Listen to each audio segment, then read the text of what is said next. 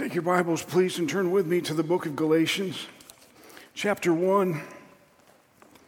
If you haven't caught on yet this morning, all of today is about the grace of God in Christ alone. Some of us fail to understand that grace is not only that which saves us, it is that which keeps us, and it's that which assures us that we will be with Christ. Are you thankful for that?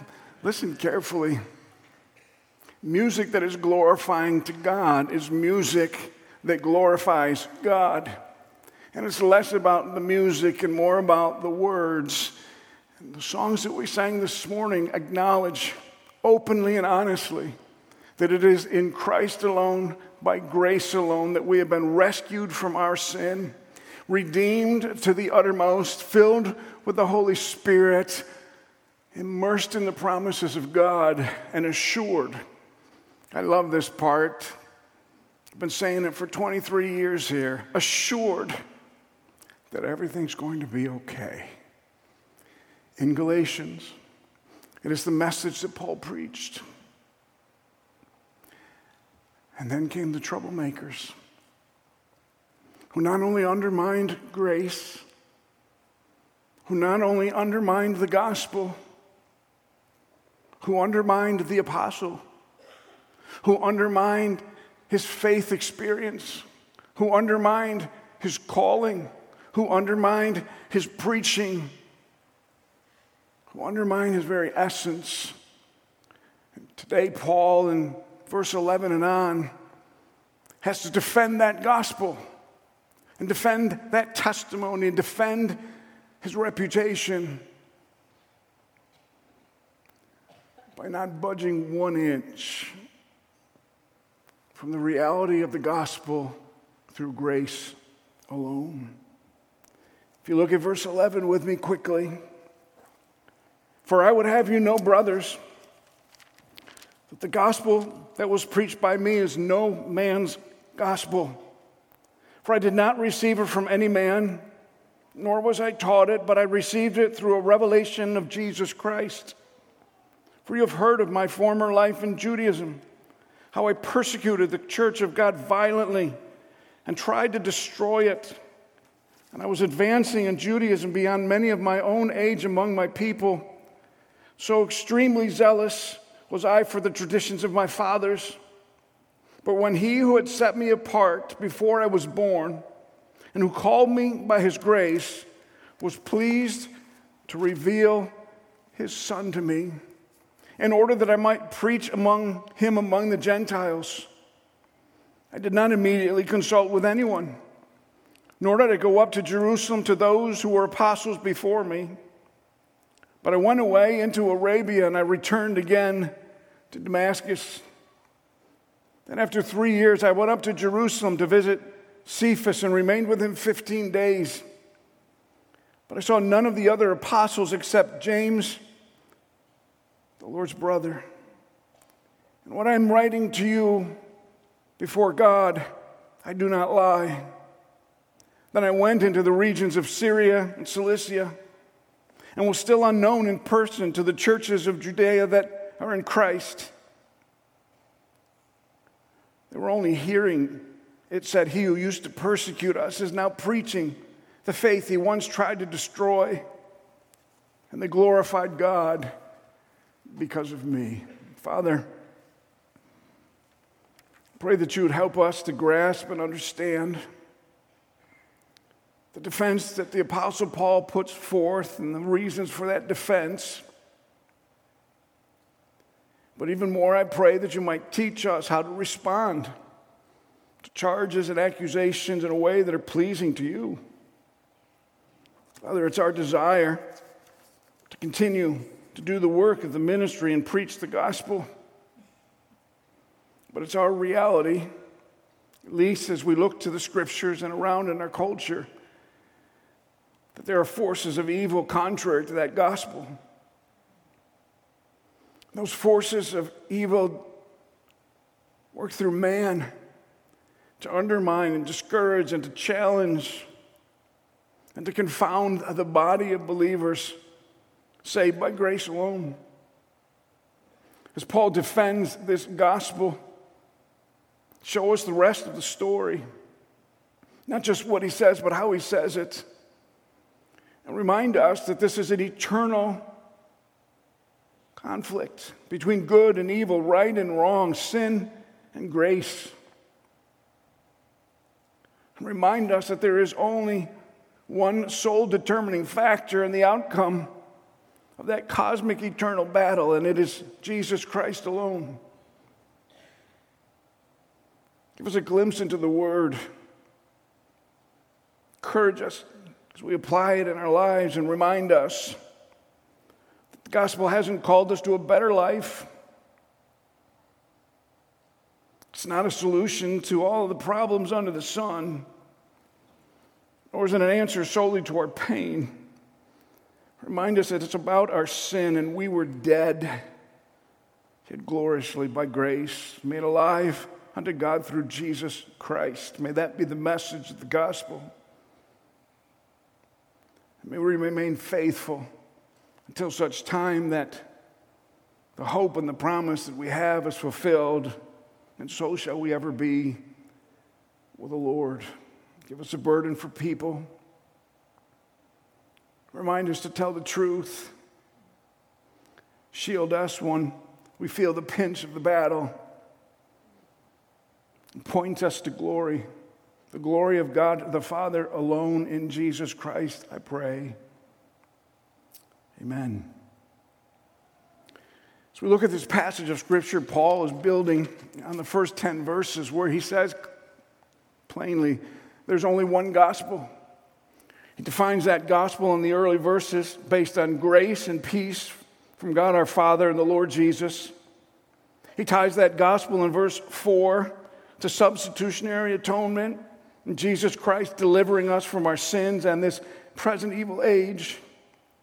And it reminds us that it is solely according to the will of God the Father. And you have done nothing, nothing, nothing. And the end game and result of that is glory. Forever and ever, glory. Forever and ever, glory. Forever and ever, amen. Glory to whom? To God alone in Jesus Christ and that ministry of the Spirit that has rescued you. It is the message in which these churches heard from Paul and came to know Christ as Savior. And then in verse 6, he transitions I'm astonished that now all of a sudden that gospel is not good enough. You're turning to a different gospel. Not that there is a different gospel. And even if an angel, and they don't, from heaven might preach another gospel, they shall be accursed. In essence, any other gospel provides absolutely no hope, no answer, and no salvation. It leaves you dead and accursed in your trespasses and sin. So he says to them who are listening to these naysayers, if, if anyone's preaching to you a gospel contrary to the one you received, you notice that? The one that rescued you, the one that you believed in, let him be accursed. Apparently, there was an accusation that Paul was preaching for the applause of men. You don't know the Apostle Paul. He says, You really think I'm doing this to make men happy with what I have to say? No, I am doing this as a servant of Christ. In response to the very same question we talked about last week that Peter and John were hit with in Acts chapter 4, if you recall, they healed that lame man. And they were asked by the religious leaders, by what authority Paul is now going to give us a clear answer on the authority of the gospel and what authority he preaches by and the truth of the gospel that they had received and now astonishingly are quickly departing from it. We made already the case that Paul was an apostle, he was an eyewitness of Christ. We'll look at that account later. He was personally, personally appointed by that Christ to preach the gospel to the Gentiles, and, and that gospel and his apostleship were verified through the miracles that he was able to perform. By what authority? Sometimes in leadership, those seeking to trap you ask a question that doesn't trap you at all, but gives you an open opportunity to declare without question by what authority, Paul says? Christ alone. That's my authority. And he'll go on to explain the rest of the story. Some of you are reminded of your years when you remember Paul Harvey and the rest of the story. Paul says to these people, This is the rest of the story. And I'm going to answer the attacks and those who undermine. For Paul, this was a matter of gospel. For Paul, this was a charge against his apostleship, which is a very charge against his calling, not just to salvation, but as a spokesperson to his authority, to his message, to his integrity. It shifted away from content. Did you notice that? It shifts away from content to what we often call an ad hominem attack. We can't really attack the veracity of the message, so we're going to go after the messenger. That, that's the guy we're going to go after. It's almost like the Holy Spirit is directing Paul to write to our world today, isn't it? Proverbs warned us that the wise of heart is called discerning, and the sweetness of speech increases persuasiveness. The heart of the wise makes his speech judicious and adds persuasiveness to his lips. He is not addressing the accusers, he's addressing those who are listening to them. He'll get to the accusers quite quickly. But right now, he's talking about the genuine believers and dismantling the accusations. Proverbs 17 the discerning sets his face toward wisdom. They want to know the details, the whys. Where's this coming from? Paul provides that. Proverbs 18 warns us that a fool's mouth is his ruin, and his lips are a snare to his soul. And the words of a whisperer are like, like delicious morsels, and they go down into the inner parts of the body. Boy, do we love to hear that juicy stuff. But juxtaposing that kind of heart of a fool and the heart of the wise. Proverbs says an intelligent heart acquires wisdom or knowledge. They want the rest of the story. They want to hear the details. What are the facts here? The ears of the wise seeks knowledge. And then it warns us in Proverbs 18 the one who states his case first seems right until the other comes and examines him.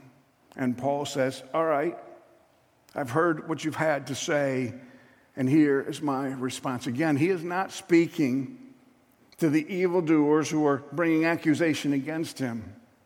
He's speaking to those genuine believers in the churches of Galatia who have listened to these accusations and have started to doubt. That's what he's addressing.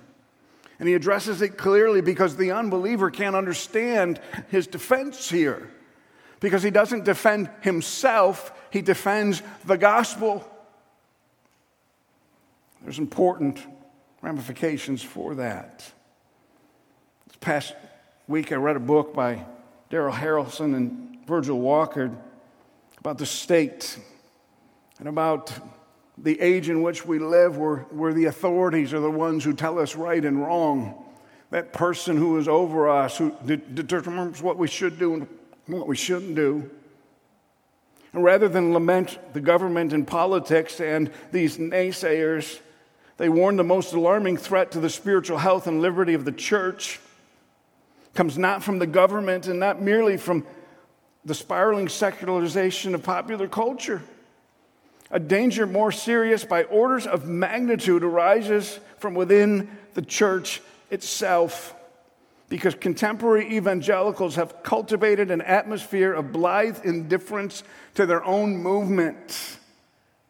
We've failed to equip ourselves with the answers to the questions being asked. Critical thinking and careful discernment are generally scorned within the evangelical movement today. And when you defend that gospel with the scripture, when you stand your ground on that truth, what you will hear is, What difference does it make? Listen to me. It makes an eternal difference. Paul just told us that. Another gospel leaves you in your sin. There's only one gospel. R.C. Sproul identifies these authorities in, in our lives as love lines. He said, whenever we're taught by someone we admire, a trusted teacher, parent, that becomes the final recourse of our proof because so and so told me. That's exactly what Paul's dealing with here. So and so told you, I'm going to answer that question. Listen carefully. Every one of us needs to learn to discern like the Berean Christians, where Paul rolls into town and he preaches his gospel. And it's amazing what they do in Acts chapter 17. Paul, that was moving. That was enlightening. We were really engaged, but now, Paul, we're going to go. We're going to search the scriptures and compare that to what, what you just told us so that we can be sure. That is absent in evangelicalism today. We would rather listen to the charge and accusation and the undermining of the gospel and authority and a thousand other things. But what is called for is critical thinking and careful discernment. So we he walks them down a path in chapter one and then into chapter two of all of the events that transpired, not as a defense of himself, but a defense of the very God who called him in his mother's womb. Make no mistake, this is a defense of the gospel. And it's a defense of the gospel because if you get it wrong, there are dire implications. And Paul's passion was to get the gospel right. In essence, it's a matter of epistemology. How can we know that what we know is true? What is the nature and the source of knowledge? How do we differentiate between truth or opinion? That's where they're wrestling as, as a believer right here. And what he's going to say is this is my experience, but even grander than that, he will spend the rest of the book building a case from the Old Testament and then, of course, the New as he pens the book of Galatians to say epistemology of salvation and godliness must be grounded in the Word and only that Word from God. Really important. So, in a, negative way, it comes across as I could care less what you think or feel. The source of knowledge is the truth in a positive way. I don't need to be confused by what you think and feel because the source of knowledge is the truth, and my Bible is perfectly clear that God reached into my life and rescued my soul. Full stop. That's what Paul defends.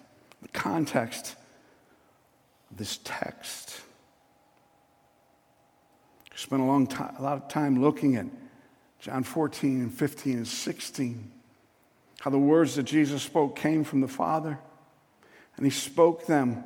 And then the Holy Spirit intervened in the lives of the apostles and allowed them to record those words in the context of Scripture.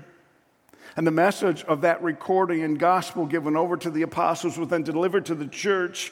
And the church, entrusted with the word of the gospel, must now contend for that gospel. But the source of all of that is our epistemology, and therefore the cry of the Reformation sola scriptura. We start with the scripture. That is the norming norm. That is what declares truth from opinion that's how Paul goes about his defense. Three different times in the book of Acts, the Apostle Paul shares his personal testimony. First, in Acts chapter 9, then in Acts chapter 22, and then in Acts chapter 26. I want you to turn to Acts chapter 9, if you would please, and we'll remind ourselves again of his testimony. And as we remind you of his testimony, we will remind you of his epistemology and the reason that his testimony was so sure for the Apostle Paul. But Saul, verse 1 of chapter 9, the book of Acts, still breathing threats and murder against the disciples of the Lord, went to the high priest and asked him for letters to the synagogues at Damascus so that if he found any belonging to the way, that derogatory term for Christians and Christ followers, men or women, he might bring them bound to Jerusalem. and now, as he went on his way, he approached Damascus, and suddenly a light from heaven flashed around him. And falling to the ground, he heard a voice saying to him, Saul, Saul, why are you persecuting me? Paul had called this meeting. no, he didn't. No, he didn't. Paul had nothing to do with this. Jesus stops him on his way to persecute Christians and says, Who do you think you are? Maybe the same question by what authority, Paul? God begins a work in Paul's life. Paul says, or, or, or this voice said, I'm Jesus whom you are persecuting. From this point forward, rise and enter the city, and you will be told what you are to do. The men who were traveling with him stood speechless, hearing the voice, but seeing no one. And Saul rose from the ground, and although his eyes were open, he saw nothing. He was blinded. So they let him by the hand and brought him into Damascus, and for three days he was without sight neither ate nor drank. Can you imagine? In this darkened world for three days, what, what happened? This was an intelligent man. He knew scripture better than anyone else. He'll testify in this text that that's the truth. I can imagine the things running through his mind. Well, what just happened and what's going on and what is the end of all of that? The text teaches now there was a disciple at Damascus named Ananias. And The Lord said to him in a vision, Ananias, and he said, Here I am, Lord. And the Lord said, Rise and go to the street called Straight, and at the house of Judas, look for a man of Tarsus named Saul, for behold, he's praying. And he has seen in a vision a man named Ananias come in and lay hands on him so that he might regain his sight. But Ananias answered, Lord, I've heard about this guy and how much evil he has done to your saints in Jerusalem. And here he has the authority from the chief priest to bind all who call upon the name. This guy's got a reputation. You sure you want me to do this? The Lord said to him, Go, for he is a chosen instrument of mine to carry my name before the Gentiles and kings and the children of Israel. For I will show him how much he must suffer for the sake of my name. So Ananias departed and entered the house, and laying hands on him, he said, Brother Saul, the Lord Jesus, who appeared to you on the road by which you came, has sent me so that you might regain your sight and be filled with the Holy Spirit. There are only certain people filled with the Holy Spirit in the book of Acts, and those people were believers. It's not the world, it's not the accusers, it's the people who have been radically changed and immediately, something like scales fell from his eyes, and he regained his sight, and he rose and was baptized. And taking food, he was strengthened. I'm not going to go on, but then the text says, and immediately he started preaching.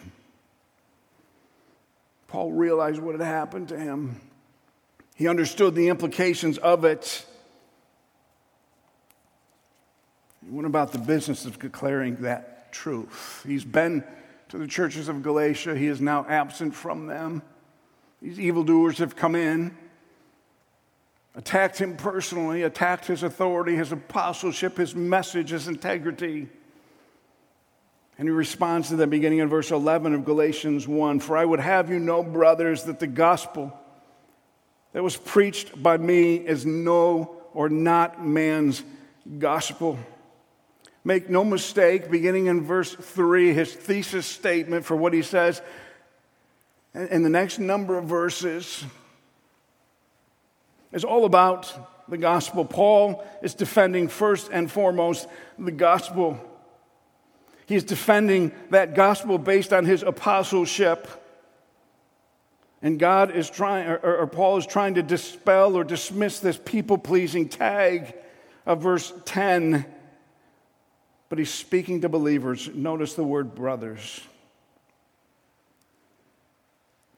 We spend way too much time and energy preaching to the people who have no interest in the story, defending the truth to those who say, What is truth? And our human strength trying to persuade them instead of care for God's people. So Paul says, I am informing you who are believers. Maybe saying, I'm reminding you that this is This is not man's gospel. This doesn't come through a human idea. For I did not receive it from any man, nor was I taught it, but I received it through a revelation of Jesus Christ. I didn't receive it from anybody. It's not like Paul was on this road asking for someone to give him the answer to the question, What is truth?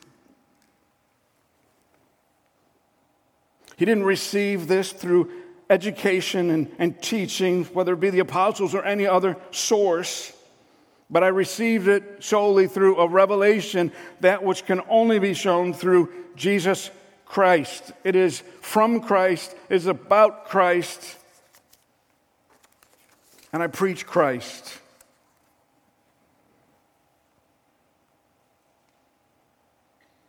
For you have heard of my former life in Judaism. He is telling the same testimony that we looked at in chapter 9.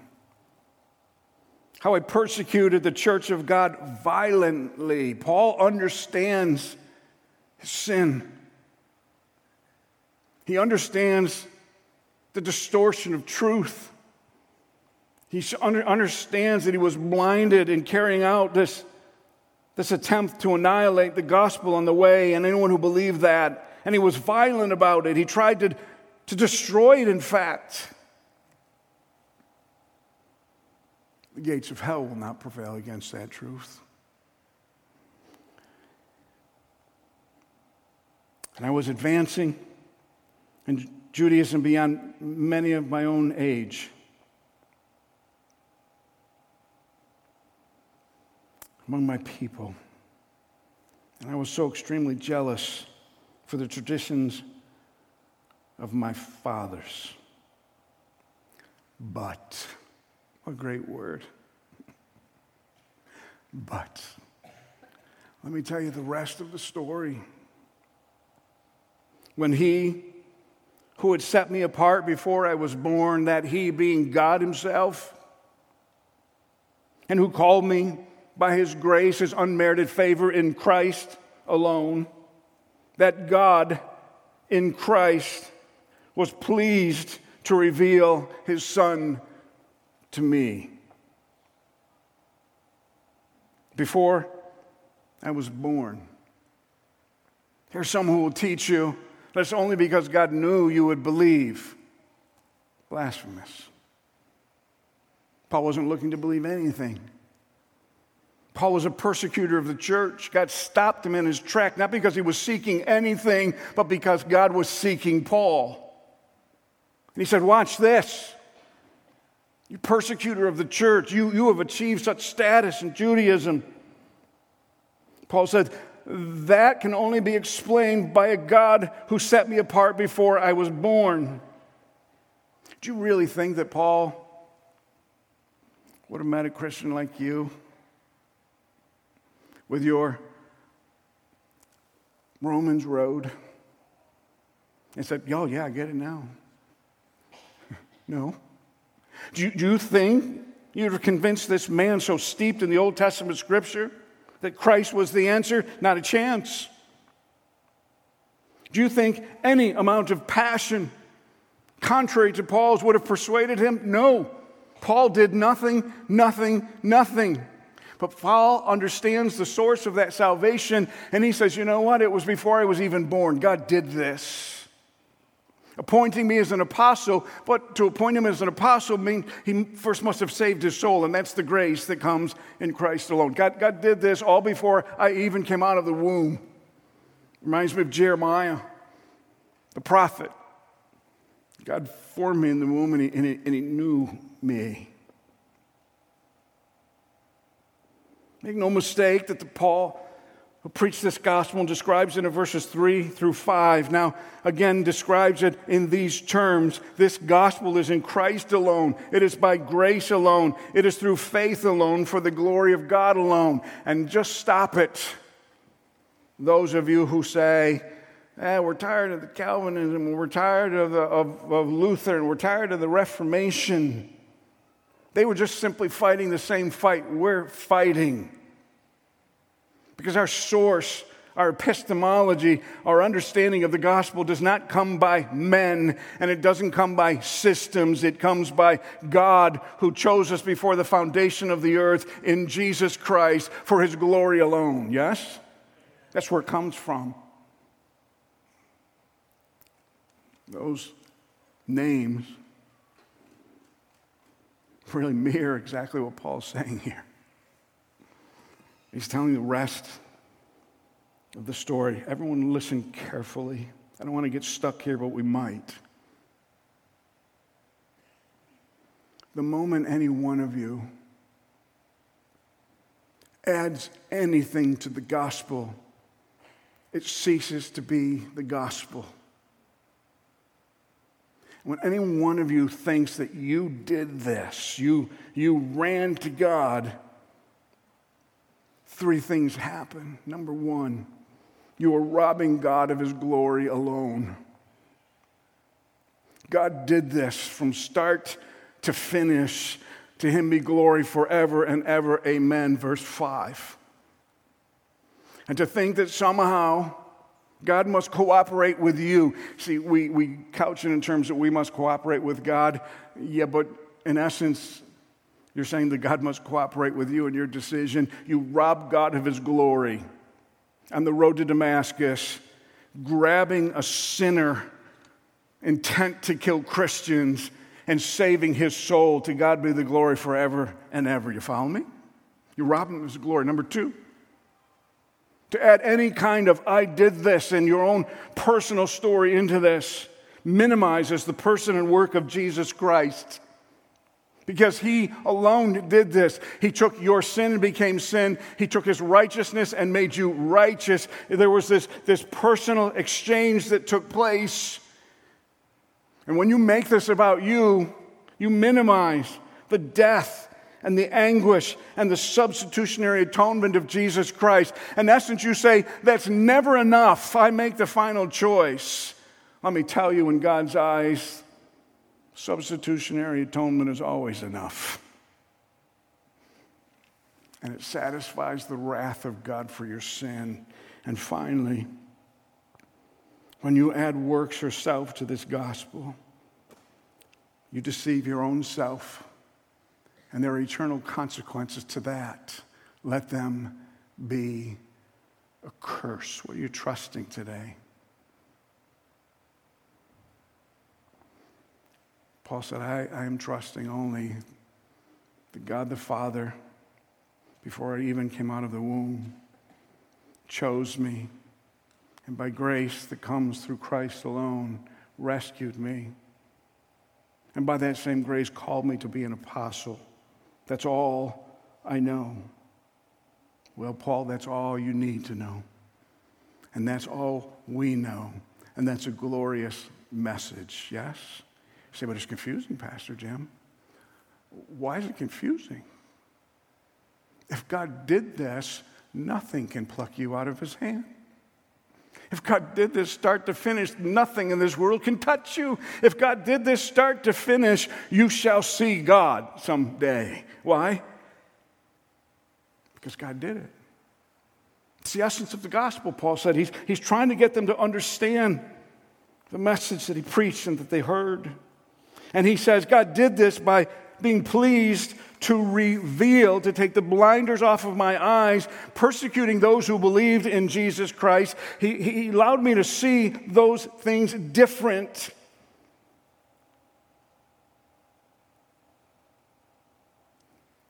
You notice how God did that? It was God's initiative, not Paul's. His initiative was to destroy this gospel. But he said God had a different plan. And that plan meant that I must preach Him. Who?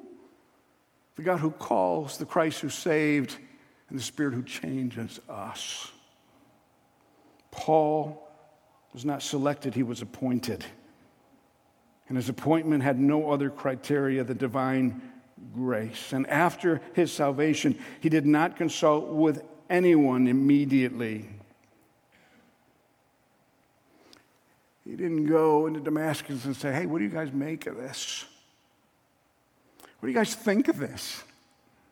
How do you feel about this? None of that. None of that. You see, there were some who said, Well, you just went in there and someone told you that, and that's the only reason you're preaching to God. He, he, he's saying, No, God illuminated me by opening my eyes. He transformed me through the nature of His grace. And He revealed His Son to me. I didn't go up to Jerusalem to those who were apostles before me, but I went away to Arabia and returned again to Damascus. Paul said, Here's what I did after this happened. I needed some time to think. You think? You think? Could you imagine? His whole life was turned upside down. I also believe that he preached in this area of Arabia, but we know that he traveled there. We don't find this anywhere else in the New Testament. We can make a lot of speculative statements. We just don't know. But I have to wonder if this guy, uh, based on everything that he knew, just had to get his mind wrapped around what just happened to him. So away he goes all by himself. So, for those who were saying that he got his gospel from someone else and, and in the absence of integrity changed that gospel, he's saying that's not how it happened. I, I want all by myself to, to try and reconcile this and deal with this in my life. But there's one thing that we do know in Paul's life true faith involves drastic lifestyle change. There's some who say, well, Sometimes it happens, sometimes it doesn't. In true faith, it always happens. He changes you from the inside out for his glory. He changes everything. And Paul is an amazing example of that. There are some who will teach you that you can accept the facts of the gospel and never change. It's not what the Bible teaches. There's some who say you can accept the fact and even assent to the facts of the gospel and not grow. That's not what the Bible teaches. There's some who say, well, you can be saved and, and not give up your current life and lifestyle and the choices that you make. That's not what the gospel says. The gospel changes everything. Then, after three years, I went up to Jerusalem to visit Cephas or Peter and remained with him 15 days. Three years after his salvation, he goes to Jerusalem. He meets Peter, one of the leaders of Christian church in Jerusalem, and he spends 15 days. He doesn't do an MDiv, doesn't go to Bible college, doesn't learn everything he needs to know in 15 days. Paul's trying to sort this out, and Peter's a leader of the church, and he said he, he, he, wants to find out what this stuff was all about. And, and glory, they both shared the same message God did this. We didn't do this, God did this. We're going to look at that next week. So Paul says, Don't, don't tell me I went to Jerusalem and, and they gave me the gospel and I changed the gospel because it doesn't happen in 15 days. He said, In fact, I, I saw none of the other apostles except James, the Lord's brother. Therefore, what I am writing to you before God, I do not lie. He swears an oath. I'm telling you the absolute truth. God did something that changed everything. Changed everything. He's saying that's the gospel that I brought to you. In essence, he's saying, with this oath, I do not lie. Someone else is distorting the gospel. Somebody else has changed the story. Someone else has embellished that reality. He then says, Then I went into the regions of Syria and Cilicia. We learned from the scriptures. They preached the gospel in those areas. And I was still unknown in person to the churches of Judea that are in Christ. They couldn't pick me out in a crowd, but they knew all about me. This persecutor of the church, maybe he's implying these rabble rousers who are making false accusations. They knew all about me.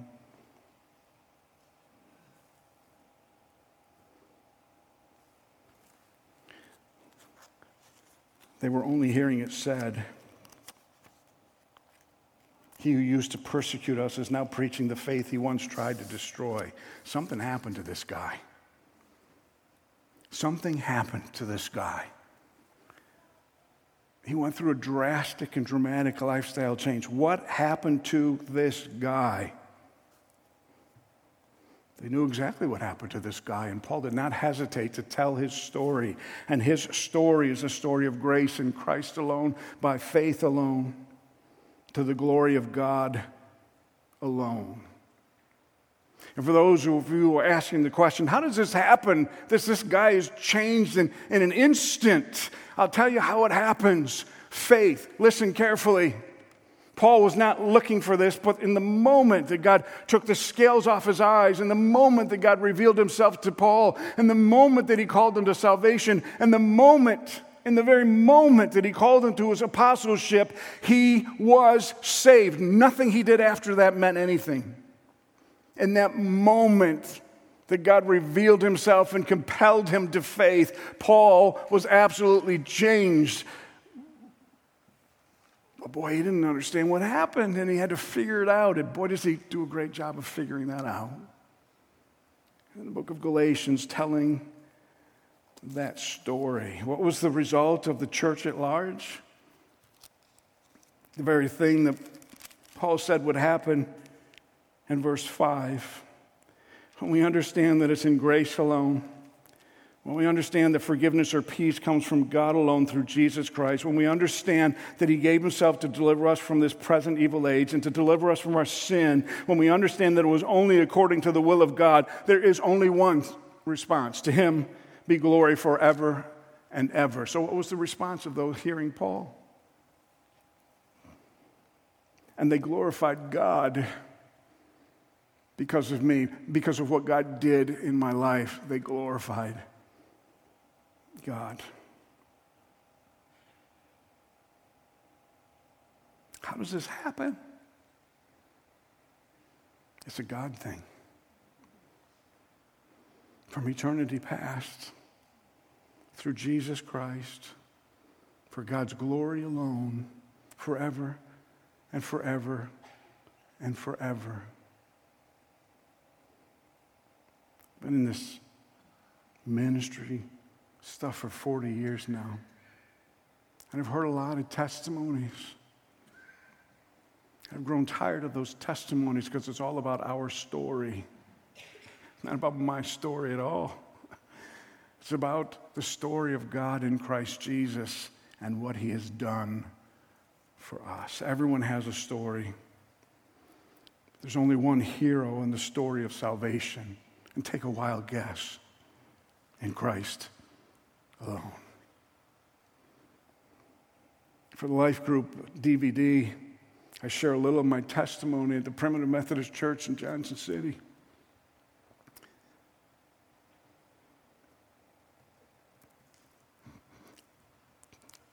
changed everything. I didn't know what I was doing.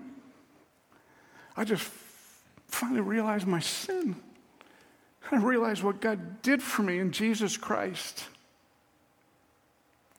I went forward and accepted. Oh, no, just stop right there. Before I took one step out of that pew, before I prayed any sinner's prayer, before I did anything, I was clothed in the righteousness of Christ. Because the moment you believe, you are saved. God did not need me to say a prayer of the sinner, He rescued me. I didn't have to walk an aisle, He rescued me. God did it, it was over in an instant. And everything else after that, that was mere obedience. Mere obedience. Nothing added to my salvation. Is that your story? Maybe the world would be less perplexed about what happened if that's the end of our story. I'm not sure, but somewhere along this road, God grabbed me, and I've never been the same again. To him be glory forever and ever and ever and ever. End of discussion. It's not about your sin. It's not about your experience. It's not what you did at that time. It is what God did in Christ alone. God stopped him. God saved him. God appointed him. And from that day forward, he was radically different. Who was the whole hero in that story? It was Christ alone. Therefore, Paul in that testimony says, I have been crucified with Christ, and it is no longer I who live, but Christ who lives in me. In the life I now live in the flesh, I live by the faith of the Son of God who loved me and gave himself for me. That is the story of salvation. You were bought with a price, you've been rescued your, from your sin. And Paul says it's not about me, and it's not about them, and it's not about what I did. To God be the glory forever and forever and forever. And God's people said, you know, the book of the Revelation, the last book of the New Testament, reminds us that we will be gathered before the throne of God and we will sing, Worthy is the Lamb that was slain to receive power and glory and honor and dominion forever and forever and forever. Don't wait till then to give him the glory. He is the hero of the story. Father, thank you.